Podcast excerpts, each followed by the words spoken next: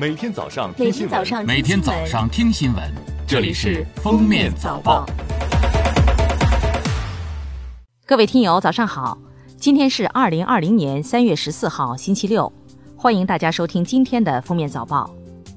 在十三号举行的国务院联防联控机制新闻发布会上，工业和信息化部副部长辛国斌说，目前工业企业复工复产取得了积极成效。但是在企业复工复产过程当中，仍然存在五点困难：一是人员流动存在痛点，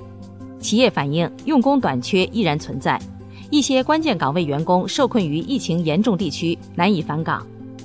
二是物流运输存在堵点，最后一公里的问题没有完全解决；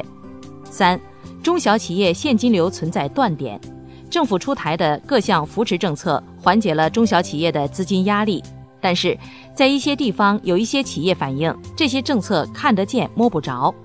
四是原材料供应存在卡点，一些企业原材料不足，部分重要原料企业没有复工复产。五是防疫物资不足存在难点，防疫物资能产量虽然有了较大幅度的提升，但是面对复工复产带来的巨量需求，供给依然存在不小缺口。银保监会首席检察官杨丽萍说，今年前两个月，金融机构人民币贷款新增四点二万亿元。目前，银行业金融机构为抗击疫情提供的信贷支持已经超过一点四万亿元，进一步加大了对民营企业、小微企业的金融支持力度，以及对制造业、春耕春种等领域的信贷投放。商务部外贸司司长李兴前介绍。对受疫情影响严重、流动性遇到暂时困难的中小微外贸企业，贷款本息可延长至六月三十号。此外，进出口银行免收湖北省和疫情影响严重行业的中小微企业二月份贷款利息，免收金额大约六亿元。中国西藏登山协会宣布关闭珠峰北坡中国西藏一侧的通道，防止珠穆朗玛峰大本营爆发新冠病毒，且治疗和救援难度大。不允许任何探险队在山峰北侧攀登，开春后的一系列登山活动被取消。国务院福建省泉州市新家酒店三期坍塌事故调查组十三号表示，据初步调查，该项目未履行基本建设程序，无规划和施工许可，存在非法建设、违规改造等严重问题。事故调查组说。特别是房屋业主发现房屋基础沉降和承重柱变形等重大事故前兆，仍然心存侥幸，继续违规冒险经营。地方相关职能部门监管不到位，打非治违，流于形式，导致安全关卡层层失效，最终酿成惨烈事故。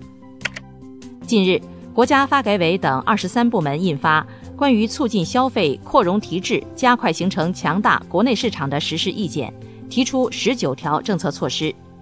意见提出，鼓励使用绿色智能产品，促进汽车限购向引导使用政策转变，鼓励汽车限购地区适当增加汽车号牌限额。据民政部消息，经查，中国野生动物保护协会在分支机构保护繁育与利用委员会和水生野生动物保护分会之下，违规设立。蛙类养殖专业委员会、蛇类养殖专业委员会、大鲵专业委员会、鲟鱼专业委员会等三级分支机构，上述行为违反了《社会团体登记管理条例》第十七条，社会团体的分支机构不得再设立分支机构的规定。民政部对中国野生动物保护协会作出警告的行政处罚，并已责令其撤销了违规设立的分支机构。针对当前全球海盗活动范围不断扩大、袭击手段不断变化的趋势，交通运输部海事局近日发布公告，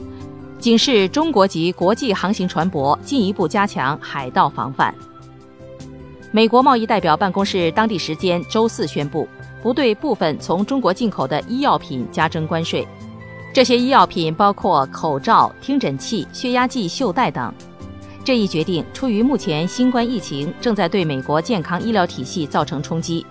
此前，美国贸易代表处已将洗手液、医用手套等进口产品移出征税清单。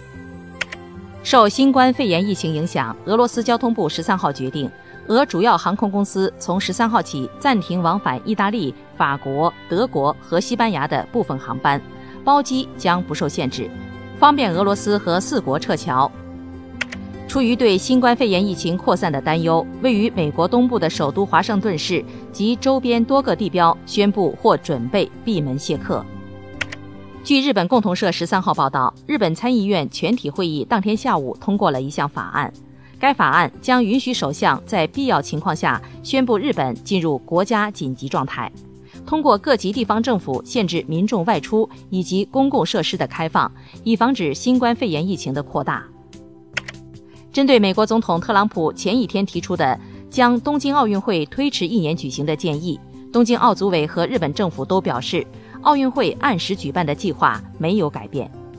感谢收听今天的封面早报，明天再见。本节目由喜马拉雅和封面新闻联合播出。